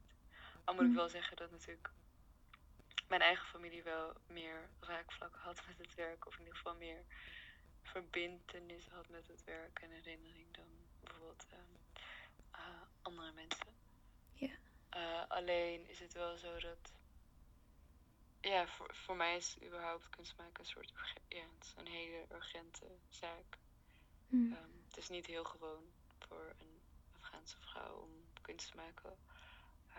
In Afghanistan helemaal niet, maar hier ook niet echt. Tenminste, ik ken niet heel veel Afghanen die echt kunst maken. Een paar, maar dat is het ook echt. Dus het is ook nog vaak wel een soort stigma, zou ik willen zeggen. Of... Ja, het is niet heel gangbaar. Ook omdat het heel hands-on is. En ik bedoel, het is geen recht, het is geen medische wetenschap of iets. Het is gewoon bijna handenarbeid. Nou, dat is niet de reden. Dat is niet de reden natuurlijk waarom ik dingen maak. Het is, ik weet niet, het is voor mij zoals ademhalen. Ik kan er niet zonder, maar ik kan ook soms niet met. Ik ben nu bijvoorbeeld bezig met een heel groot werk. En soms vraag je wel af waarom je bepaalde dingen doet of waarom je bepaalde beslissingen hebt genomen. Maar in het algemeen, ik weet niet. Ja, ik kan niet anders of zo. Vind ik ook een mooi antwoord. Dat waren eigenlijk wel alle vragen die ik voor jou heb of had. Heel erg bedankt ook. Geen probleem. Dat je er ook wat aan hebt. Zeker, ja. Ik vond het een fijn gesprek. Ja, ik ook. Heel erg bedankt, ook voor de mogelijkheid. Het volgende gesprek wordt gevoerd in het Engels. Amy Gowens is head of the project Meeting Grounds, which is organized through Onomatopee and situated in Eindhoven. Due to Corona, it has mostly gone online, but with creative solutions, the meeting part is still present. We talk about the project in perspective of having a home, in particular about the episode of gardens. And we end up speaking, among other things, of the intentions of the project and of the politics of parks. What does a home mean to you? For me, there's very much a difference between a house and a home, and I think sometimes the two can become confused. My idea of home has certainly changed as a result of the pandemic. I think I used to understand home as the place you come from, perhaps where you grew up, or where your preliminary years were, where you kind of developed as a person. But actually more recently I've come to understand home as a place that you can kind of find peace, find relaxation, a source of nourishment, a resource as much as a place where you can settle and you can feel at ease. So I think home is maybe more of a feeling than a place or a physical manifestation. I like that you use the word resource. It makes me think of somewhere where you can gather energy or other things that to start again or exactly. Go further. And I think also as a resource, not that it's something just to be used, as maybe we typically understand resources, but as you said, can be replenishing for you, but then maybe you can replenish it too by caring for it. So it's this kind of maybe symbiotic relationship. So the home is a resource for you, but you can also contribute to that resource in a way. Yes. The next question I had written down is about meeting grounds. You are in charge of the project, and I was wondering from the beginning, what were the wishes and desires? Yeah, I would say the wishes and desires for the project at the beginning aren't so dissimilar to how they are now, but it certainly has changed throughout the process. My role here at Onomatopee is city curator, and as part of that role was to create a program that engaged with the city of Eindhoven. I developed Meeting Grounds as a project to almost be a kind of infrastructure that looks at different public spaces across the city of Eindhoven. And public space can be defined in a very, very broad way. What I understand public space and what you understand public space may be very different, and Meeting Grounds hopes to respect all of that. Yeah. And so the idea was to choose 4 different public spaces across the city of Eindhoven, and those were the public library, Stripe S, which is an area in Eindhoven, PSV Stadium, and community gardens. So already there's 2 which are quite broad, library and gardens, and 2 which are quite specific to Eindhoven. Yeah. And to create a program of events, workshops and meetups particularly that would respond and dissect and investigate these areas, particularly to understand how these particular spaces in a city can contribute towards community formation and maintenance, identity for the different publics and groups in Eindhoven, and this idea of publicness. how is public space and publicness associated, connected, especially here in the city of Eindhoven? Mm. So although I would say those key guiding principles and lines of inquiry have remained, the way that they've been achieved or activated has been very different. Mm. How has it changed? Yeah, so everything moved online is the kind of short answer. Meeting Grounds began in January 2020, so we had 2 months of being able to have physical meetups and workshops before everything stopped, basically. Mm. And it was particularly difficult for this program because meetups were very much at the core. It's called Meeting Grounds. It was supposed to be about meetups that were led both by workshop hosts, artists, researchers, designers, by me, but also by the participants. It was supposed to try and be this horizontal exchange that never is really the way it ends up being, but that was the hope and the aim. And so the difficulty was knowing how to replicate this kind of intimacy or this formation of community through personal physical presence in an online form. Yeah, that's kind of where the change has been. Most things now have been mediated digitally. Mm. Hosting different events, so we did reading groups, we did discussion groups, we did kind of writing workshops and artistic workshops, and we did open calls all around public space and kind of digital activity. It has been predominantly Zoom-based, but a few of the workshop facilitators have been really experimental and quite innovative. Yeah, so we had one researcher called Paloma Garcia who did a mapping workshop of Stripe S, but she did it all through. She basically created her own website and platform to do it through, so everyone could sign up through Google Forms and they had access to this specifically built kind of platform or infrastructure where they could map the area of Stripe S without ever having to actually go to Stripe S because they couldn't. Yeah. And this week, Anna Fink, who is an artist and a researcher, is doing a workshop called Being in a Place, where every day this week participants are emailed a task or an exercise to go out into a public space near them, a green space, to do. So I think everything has had to be digitally mediated, but I think the people who've been facilitating these workshops have found very interesting ways to create a more personal and intimate feel to it, rather than just all being sat in a Zoom room, although we do that too. So it's moved online, and in doing so, the audience has changed too, from being purely people in Eindhoven to really anyone can join all over the world. If you have access to internet and you have access to Zoom, which I know the whole world doesn't, but if you do, you can join, and that has been the case. There's been people from all over the world coming. Just on Saturday we had an event where someone from Ecuador came, someone from Milan came. We've had events where people from Bangkok have come, and it's really interesting because we're all dealing with these issues of locality and community, but instead of it just being in Eindhoven, which was the original plan, and still is there, it's expanded a lot more. Do you think it also has to do with that Onomatopee itself is quite internationally? Or? I think so, and that's what makes Onomatopee a really interesting organisation and place to work, is that there is this duality between the locality of Eindhoven and being situated in Eindhoven. Meeting Grounds is almost like a microcosm of that it began as this project really physically and content-wise rooted in Eindhoven, and then as a result of the pandemic very much broadened out and widened out into this internationally facing project, which has been really interesting.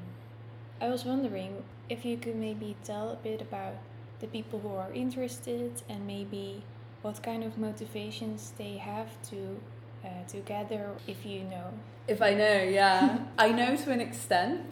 So the idea or the aim or the intention at the beginning was to choose these different public spaces with the hope that each public space would have a different audience or interest group associated with it. So for instance, people who were interested in the PSV programme may not have been interested in the community garden programme, but they may have, and by creating this programme which kind of went to these different locations and tried to engage with these different locations, the hope was to draw lines between them and create quite a diverse audience. there's quite a lot of speciality groups in there. So for the public library one, lots of librarians came. With the gardens one, the most recent one, lots of people who were interested in gardening, in permaculture, in urban gardening, in agriculture have come. And but then what's also really interesting is that there's kind of like a regular group of attendees or participants that come to all of the Meeting Grounds events who have more of an interest in maybe community building or how we establish communities, or who are designers or researchers who are interested more broadly in what the project does. What I would say is that maybe in doing things online, we've lost maybe a bit of the locality. So there are people from Eindhoven who come for sure, but less so than maybe if I was doing it physically here. Yes. Maybe also the more elderly people that are not really... Well, yes, up until this edition, this most recent edition, which is looking at gardens, the audience has very much diversified in terms of age, backgrounds, where they come from. Is it just the topic of gardening that has done that? In which case, how can I find themes and topics that are similarly accessible? Or maybe is it the way that we've done it, such as I said, with Anna Fink, with these email exercises, that's very accessible to be able to do. Maybe it has also to do with that it's the 4th edition, so that more people know about it, or I think so. This seems to be a natural thing that's happened, which is really nice. How do people relate to each other? So I think the participants, but also the people who give workshops, or how does this meeting happen? Yeah, that's also a very interesting question that has also been very much dominated by the fact that everything is having to be mediated online. But I think, again, that the fact that each edition of Meeting Grounds has a very strong kind of theme or focus, being a place, or with this edition, gardening, creates a natural, almost common ground between people who come. And I try to make this very clear in the communications. This is why each edition is literally called the name of the place, the community garden, the public library, so that if you have any association with that place or anything associated with that place, then hopefully you are drawn to the programme. And each event begins with people just giving a short introduction about themselves. So, what about gardens interests you? I try to be quite specific with the questions rather than just, why have you come here today? Because I think sometimes that can be quite intimidating. And I know when I go to events, I don't always know the answer to that question, other than I was intrigued. This is one way, I think, to create a bit of a common ground, is to ask people to answer a very specific question at the beginning, but also in naming events, in creating events, in asking people to come and lead workshops, to have a very clear theme or grounding to it that is both accessible but hopefully very interesting to people at the same time. And so I think that can begin conversations naturally. So if we all know we're all here in this room because we have an interest in gardening of whatever scale, there is something we can have a conversation about. When we do these rounds of introductions at the beginning, people will start to draw on what other people have said. So, I hadn't thought about something in this way, but the way this person said about it has, and it's really nice because you see these inter-conversations within the event itself, which is always the hope of the events. It's not just about, here is somebody who's come to deliver some knowledge to you or some information to you. It's to try and create a really nice communal atmosphere where people can leave feeling they've made some kind of connection. I also like that amateurs or professionals are all in the same group. At first you would think maybe the amateur can learn from the professional, but it's also the other way around sometimes. Definitely. And this some of these conversations that I said where people reference and they say, I'd really never thought about this in this way until so and so said, and that's so nice to be part of. And there was also a fantastic moment in an event recently. The Garden Society from Sandberg University did a live stream from their garden, and they did a kind of little performance there, and they did a tour. And in the Q&A at the end, a lot of people were sat in their gardens. So they kind of turned the camera around so the gardens could kind of meet each other. And it's a really small thing, but it's really nice. And I think when it's difficult to feel connection at the moment, it's these small things that can create that communal sense. Mm. And people introduce their gardens. And it was, like we were just saying, from the professionals, Sandberg, although they probably wouldn't call themselves professionals, saying, mm-hmm. this is this garden we care for every day, to people turning their cameras around and saying, yeah, this is a garden I haven't looked at for a couple of years or haven't been in, but this is my garden. I think mm-hmm. it's so nice, and it's really inspiring above anything else to feel these connections forming. A couple of questions back, you were also already talking about public spaces, and that's really the starting ground of the project. And I was wondering if every public space is also a shared place, or maybe a place where a home can exist?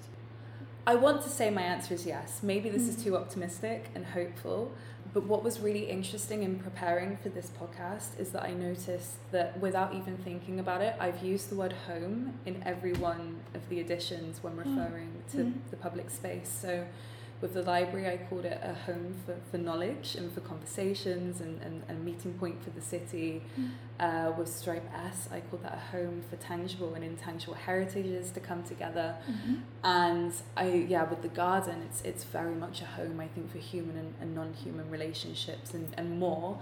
I think if a public space is a successful public space and is doing its job as a public space, then it really, should be a home in the kind of sense and definition, as I said at the beginning, as a resource for people. I believe that a public space is a space that should be shared and should be accessible to all, but also should be a space that can be shaped by the people who use it, and it can help shape the people who use it. This kind of symbiotic relationship, again, as I was talking about these resources. But I think there should be something that you as an individual, or you with the other people who use it, can have that collective resource. And I think in being that, public spaces naturally become homes. But I think if it's doing its job properly, a public space, and any public space, can be a home.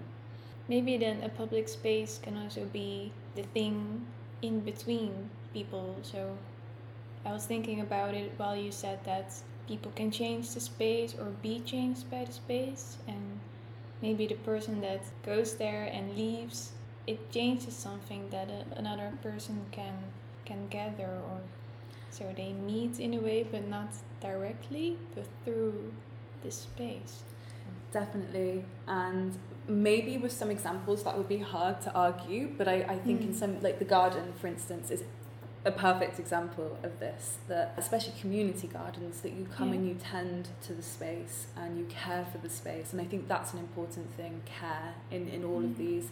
Even in libraries, there's a sense of care in the way that we behave in libraries. We're quite quiet around each other. We're quite respectful to each other, typically, not everybody. And I think this is beautiful. You've just said this space between. Exactly. And I think this is what goes unnoticed, but these are the little details that I think is what makes a public space, and what I hope for Meeting Grounds to investigate is not just here we have a building we call a public space, but exactly these spaces within it where there's these opportunities for these connections to be made, whether it's you and I having a conversation, or this you going and taking a book from the library and putting it back, and then me 1 year later going and taking that. There's a connection that's been made whether you know it or not. Is a physical, for example, garden, is this necessary to have to think and talk about what a garden can be and what it can do? Can you also imagine this garden and think and talk about it without needing to have a physical garden? The program kicked off with this live stream from the garden in Rietveld Academy, the garden department. And that was very interesting because I think around 40 people attended that event, and everyone was sat in their living room, or maybe not in their living room, but they were sat at home in their domestic space, I'm assuming. With access to this garden, albeit through the screen, but we were all sharing that moment and that time in the garden with the students. So I guess that was one way that it was there, but we weren't there.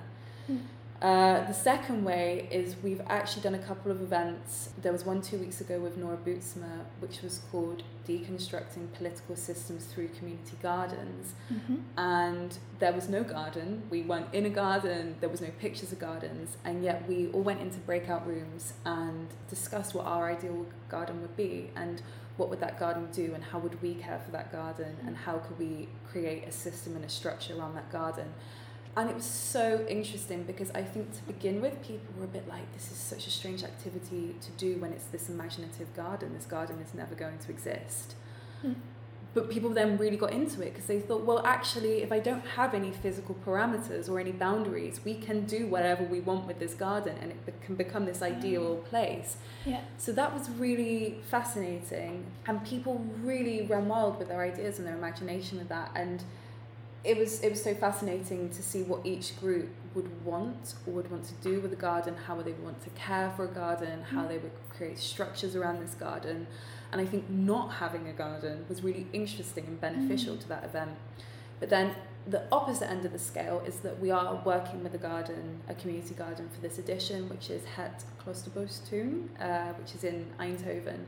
Mm-hmm. And hopefully towards the end of May, we will do a physical event there. Basically applying a lot of these discussions we've had to an actual garden. I don't think it's necessary by any means.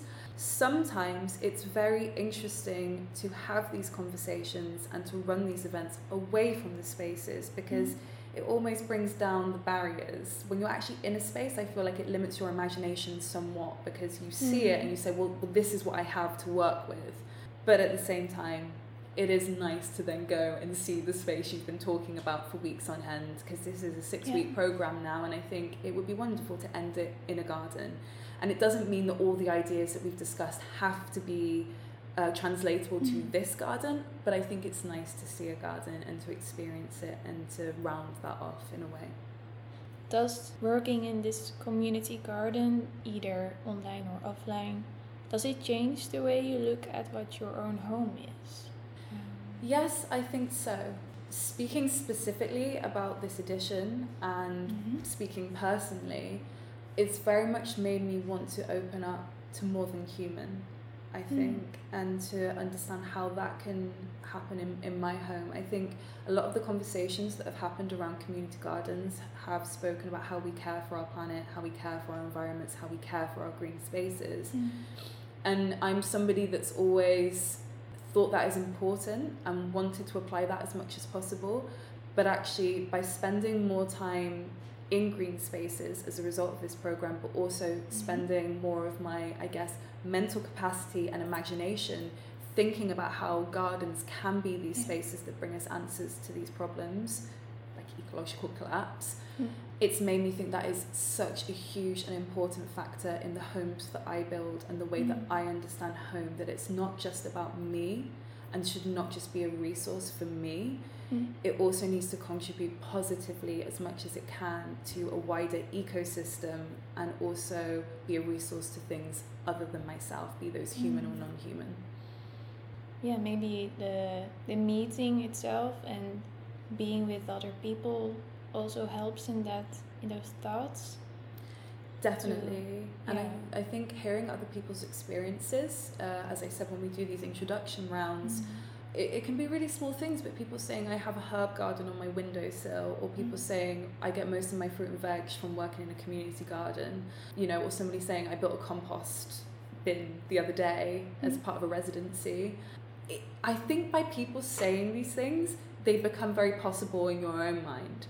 I hear people do this and I think, why don't I have a herb tray in my window? Like, it's so easy. But I think sometimes these things can seem so daunting, or so, when I see community gardens and I look at my garden at home and I think I can't suffice off, growing my own food.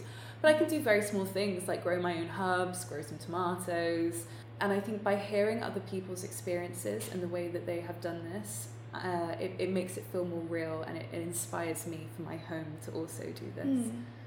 This is exactly it, and I think this is how it's changed my idea of home too, is that I think caring for more than ourselves, caring for our environments, caring for our planet needs to be a foundation in which we live our lives and we create our homes. Mm. And it doesn't mean that you have to have a 100% sustainable ecological home, but I think to even have this as a kind of guiding principle or a factor or something that you think about when you think about creating anything, that's already a shift in itself, and I think that's already an important step. And it's certainly something that I've only maybe had the confidence or even the knowledge to do from having these conversations. Mm. So what I hope is that these events further these conversations. The agenda of Meeting Grounds certainly isn't climate activism, but why can't that be part of it? Why? And this was the hope, that the programme would become more things, it would encapsulate more things. And these are some of the conversations that have come out from this edition about how we can be agents in that. So how do you think the physical place of a garden is changed by the corona pandemic? Mm.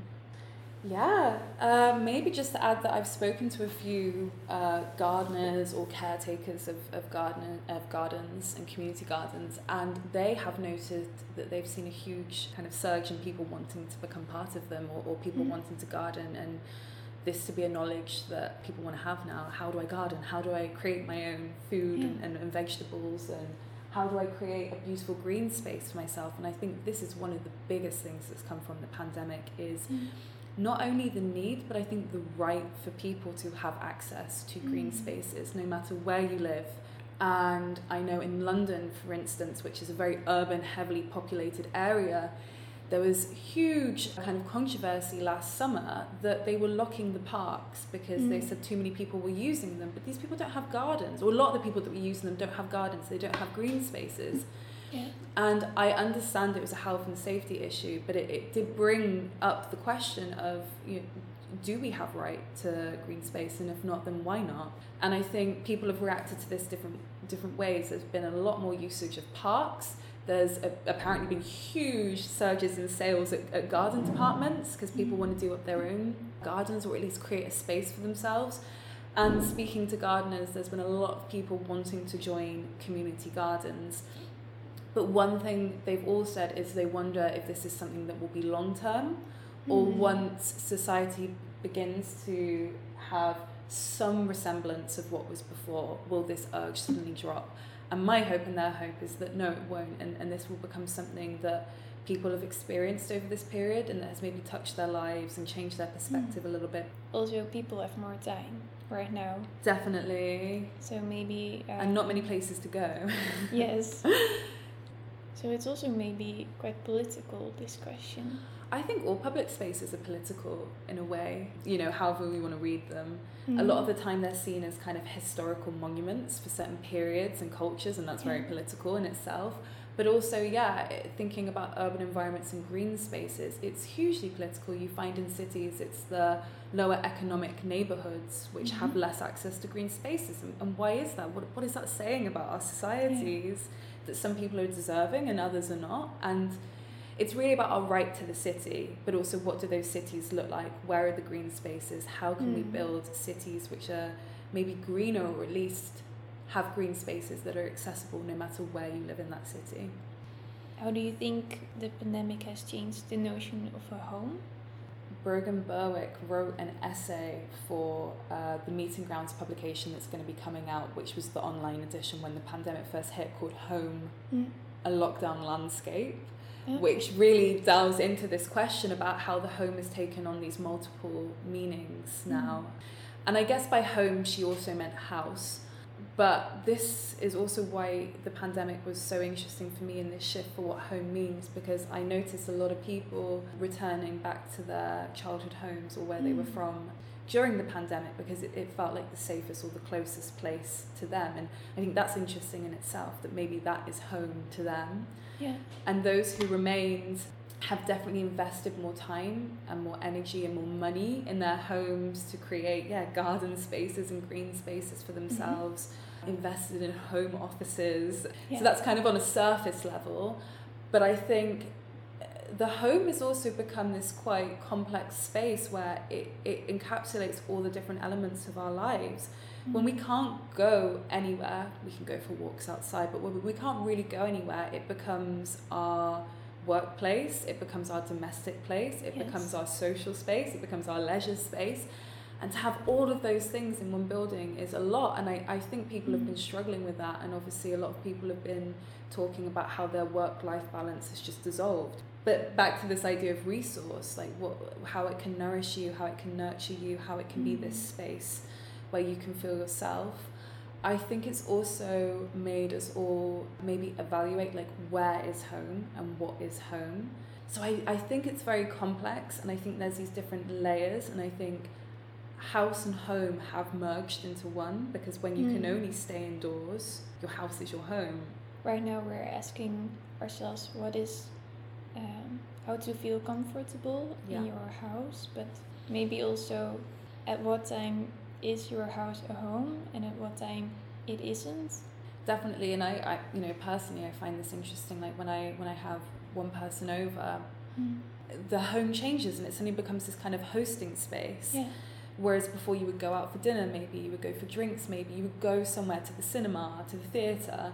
Your home is this hosting space now, and I think depending on the context, its function just changes so quickly. Yeah, I think what you just said about meeting someone in your own home instead of a public space, it's also quite intimate, I feel like myself, because this space where you do other things for yourself too and have objects that are there that connect to those other homes. Yeah, those are quite open at the moment. So the other person can also be more close to you. Yeah. In a way. I agree. Yeah, I found this with all of these particular social interactions that it's very intimate. It's quite vulnerable as well in a way too. Yeah. And this is also something that's come up a lot with the way that people position themselves in their homes to do Zoom meetings. They almost curate their backdrops now, and it shows how much home is a part of us and we are a part of our homes. Some things we really don't want to share, some objects, as you said, that are really personal to us. I've had Zoom conversations with people who live in studios, and so when they open the camera, I see their entire apartment, and I am almost shocked sometimes. I'm like, This is so much to see of one person's life and one person's space, and these are supposedly our private, intimate spaces, but they've become these public displays. The home has become this kind of bridge between public and private too. Sometimes we don't just look at the home through our own eyes, we also look at it through how other people can perceive us through our homes too. Do the things that are harvested matter, and who do they belong to?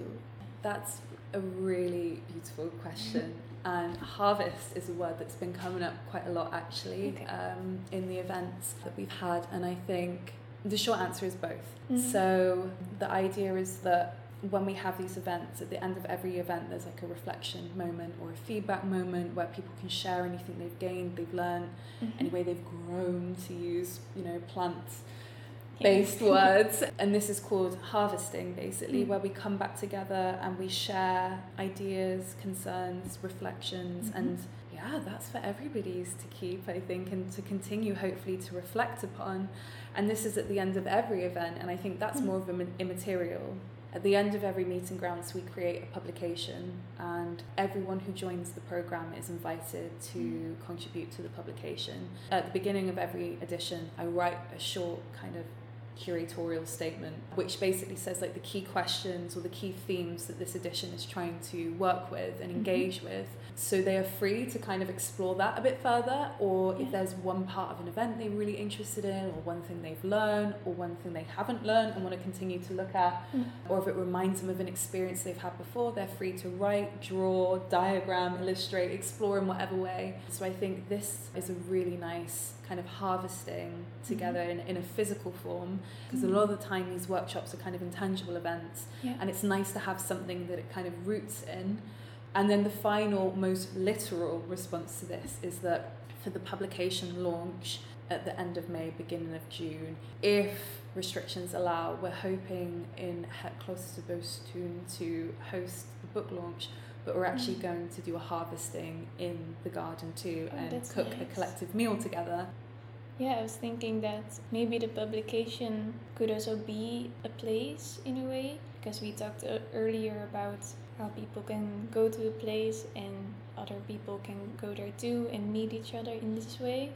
Definitely, and it's quite interesting you say that, because I did a kind of a conversation with TAC recently, which is another organisation in Eindhoven, and they asked me what my ideal public space was, and I said a book. It's this thing that you can revisit and learn from and gain from, and is a resource very much so, and can be shared, can be distributed. I think it's nice that you talk about a book as a public space, because it can be a personal space if it's owned by someone, but then it can become public or it can become personal again. So it's also quite interesting that it's shifting in between. Definitely. And when I answered this question, I very much had in mind almost like a legal text, or like basically I was thinking back to maybe like the Soviet Union, and when there was a lot of censorship happening, and because I did a project on this once in a university, and people who were exiled distributed texts which were considered illegal by the government, but it was a way of sharing information and distributing knowledge which was censored. And in that way, it was a public space. It was the way they could freely express their views, they could freely share information that otherwise people wouldn't be able to access. And it's almost like a public good and a public right. And I think it's quite notable that in times of censorship, sometimes the written word or books is the best way to circulate knowledge and information, and and to show people that there are other people out there. There is a public that represents you or is connected to you, or a community in some way. So this was where the idea of kind of the public space and the book came together. But certainly, like even in, you know, non-censored books, it's very much this place for sharing and caring and coming together. The example you just gave shows that it needs to be protected, and that's maybe also a way that Meeting Grounds, what it does or what it gives, sort of protection of this communal space. This is what I hope for, and this is kind of what I'm experimenting with, I would say. We're just about to print the publication, which was from the online edition last year. For that we had an open call, and lots of people submitted artworks and any works, actually, written works. And I recently wrote a short introduction to the book where I said this, like, I hoped this book could almost be a collection of this community, or a documentation, or just like a living embodiment, you know, of this community that was created, but then will always continue to exist when it's in these pages. Meeting Grounds was always about meetups, it was always about conversations, it was always about exchanges. The book is a way to kind of hold that together, to memorialise it in a way. I mean, that's quite grandiose. Yeah, to have it on paper so that it can be kept forever and protected, as you said, and archived, but archived in a living sense, that I hope it can be passed on and shared and continue to kind of spread, so that all of these people's words that are inside it, all of their ideas, all of their thoughts can continue to kind of live on beyond the program.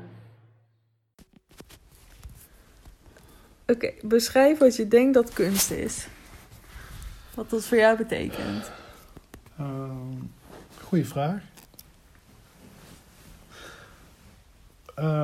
Wat voor mij kunst is? Ja, ik denk toch wel dat ik echt kunst vind als je gewoon puur gevoel kan overbrengen. En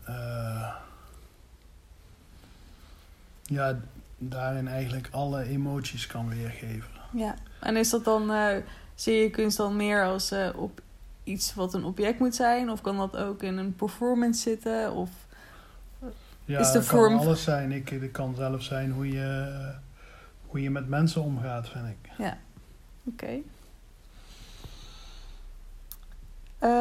Volgende vraag. Ja, is het voor jou duidelijk waar de praktijk van mij uit bestaat? Of jouw praktijk? Ja, wat mijn praktijk inhoudt, of van überhaupt van de school, kunststudent, ja? Nee, absoluut niet. Oké. Maar ik vind dat ook niet nodig, want dan gaat het veel te veel om kaders en zo. En... ja. Ik heb jou gedurende jouw Sint-Jozef schoolcarrière regelmatig gecoacht. En dan ging het ook eigenlijk alleen maar om het eerste antwoord dat ik gaf. Ja, toch? Dus echt om dat gevoel erin te blijven stoppen. Ja. En... ja, en dus denken. En zeg maar... De hardheid van een stuk of van iets wordt eigenlijk gewoon bepaald hoe echt je kan zijn. Ja.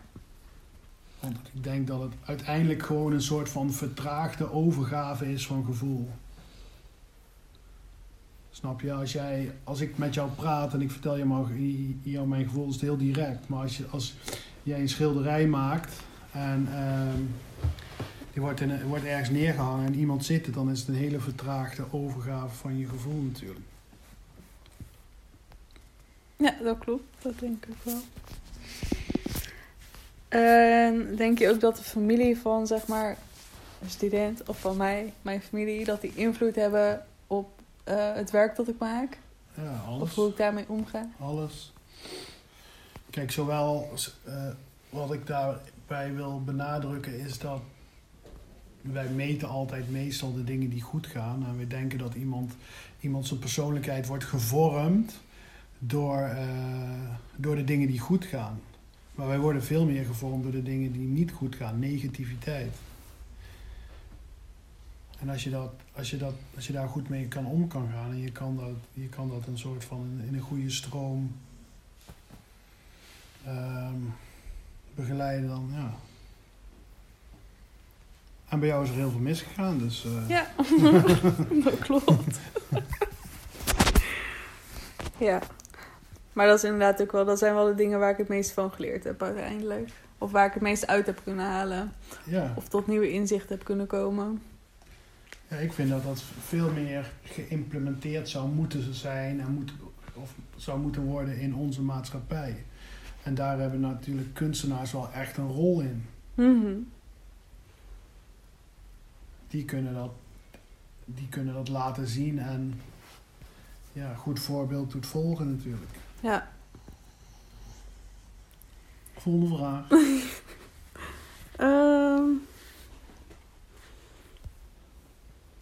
Even kijken. Beschrijf wat je denkt dat thuis zijn is. In welke context? Of maakt de context niet uit? Als jij je overal thuis kan voelen, dan kan die context veranderen, denk ik. Maar, of de plek veranderen. Maar ik denk dat het gewoon om wanneer iets voor jou thuis voelt. Ja. Ja, ik denk waar je wortels diepst in de aarde zitten, denk ik.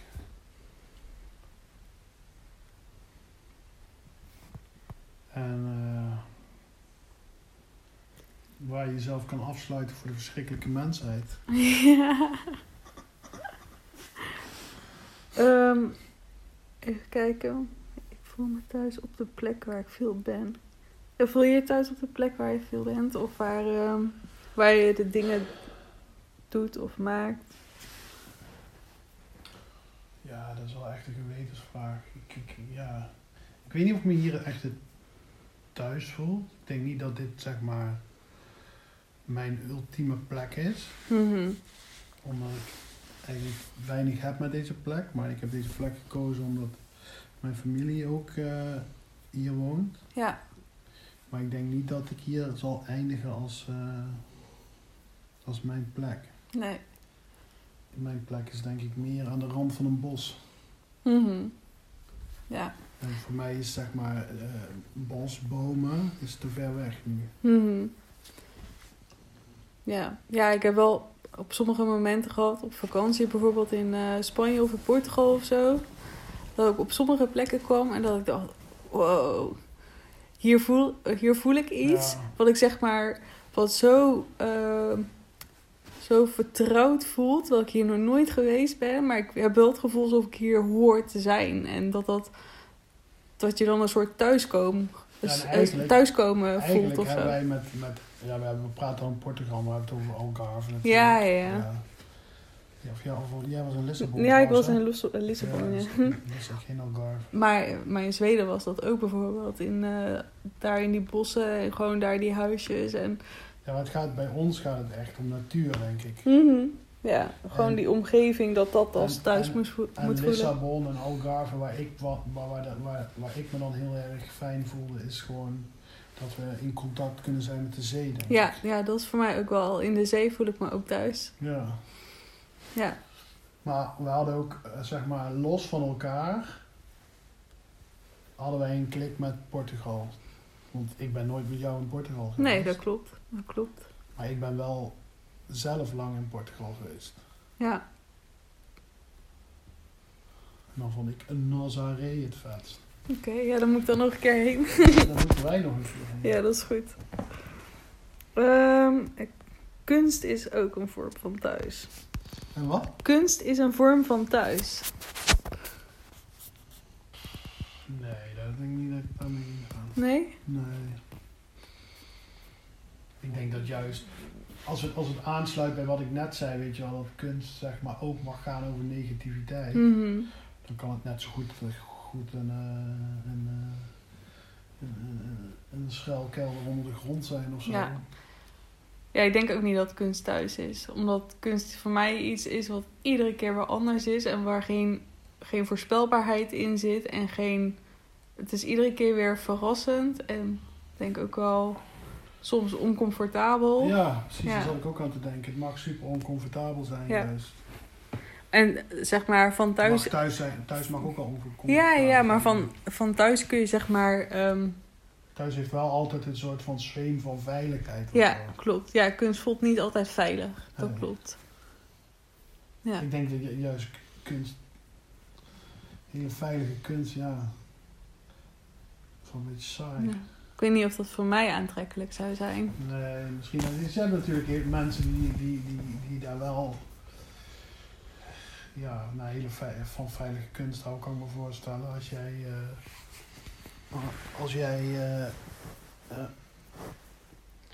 Als jij niet bij je gevoel kan komen, maar dan hebben mensen natuurlijk heel veel aan veilige kunst. Dan als ze iets direct herkennen of waar ze zich direct mee kunnen identificeren, blij van worden. Zo, ja. Dan, maar voor mij niet. Voor mij mag het wel een beetje oncomfortabel zijn. Mm-hmm. Er is comfort nodig voordat je iets kunt creëren. Nee, dat is echt hetzelfde wat we net bespraken. Ja, juist niet. Dat denk ik ook wel. Ik denk juist dat je zo oncomfortabel mogelijk moet zijn of moet zijn geweest. Of... Ja, dat je dan die grens eraf kan halen voor jezelf om zeg maar heel vrij te kunnen creëren, denk ik. Ja, maar je moet ook die reis naar jouw gevoel gemaakt hebben. Mm-hmm. En er dan een soort van helikopter boven gehangen hebben, zodat je zeg maar beeldend voor andere mensen een bepaald gevoel kunt uitleggen. Ja. En die lijkt, die denk ik altijd wel een soort van oncomfortabel. Ja. Ja. Maar, zeg maar, bijvoorbeeld als ik dingen aan het maken ben, merk ik wel dat ik heel erg behoefte heb aan een plek waar niemand kan komen. Waar ik de deur achter me dicht kan doen, zodat ik niet op mijn vingers gekeken kan worden. Dat ik echt een gesloten ruimte moet hebben waar ik helemaal alleen kan zijn. Waar ik mijn eigen comfort, zeg maar, in kan vinden, omdat ik dat... Ik probeer wel een veilige plek voor mezelf te creëren. Daar hebben wij het vaker over gehad. Dan, dat is meer een soort van therapie wordt het dan bijna. Ja. Maar jij moet ook gewoon... Jij bent te weinig. Maak je dingen die gewoon ook wel makkelijk zijn. Je hoeft niet altijd jezelf pijn te doen of zo. Nee, ik snap wel wat je bedoelt. Maar daar hebben we het wel vaker over gehad. Dat ik gewoon tegen jou zei van weet je... Maak gewoon eens kunst wat iemand direct kan herkennen of zo. Ja. En dat kan jij ook. Mm-hmm. Ja, dat denk ik ook wel. Maar op een of andere manier in jouw hoofd zit er dan zeg maar de overtuiging dat te simpel is of zo. Ja. Ja. En jij bent nou, zeg maar, jij zit nou in dit uiterste. En waar we het wel eens over gehad hebben, is dat het zeg maar ook wel een beetje naar het midden mag komen. Ja. Maar zou dat dan een veilige keuze zijn of zo om te maken? Als in... Want, nee, jij bent gewoon nog niet comfortabel met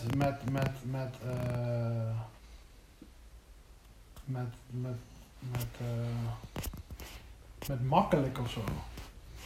Ja. Nog een beetje dat destructieve in jou wat gewoon altijd maar, zeg maar, het extreme moet opzoeken. Hmm. Ja, ik snap wel je bedoelt.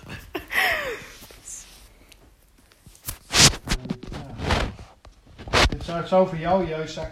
het zou voor jou juist eigenlijk veel comfortabeler zijn of oncomfortabel zijn als je een keer simpele dingen ging maken. Mm-hmm. Ja. Maar dan doe je voor jezelf niet pijn genoeg en dan is zeg maar het proces snap je niet of zo. Want je tekent zo heel makkelijk teken je zo. En dan heb je het binnen een dag klaar. En jij wil eigenlijk van, voor jou is het pas goed als je er 3 weken aan gewerkt hebt of zo. Ja, dat klopt. Ja. Nou, dat waren dus stellingen een beetje. Maar ik denk dat we nou wel een goed gesprek hebben. Dat was super kort. 12 minuten. Dat is oké.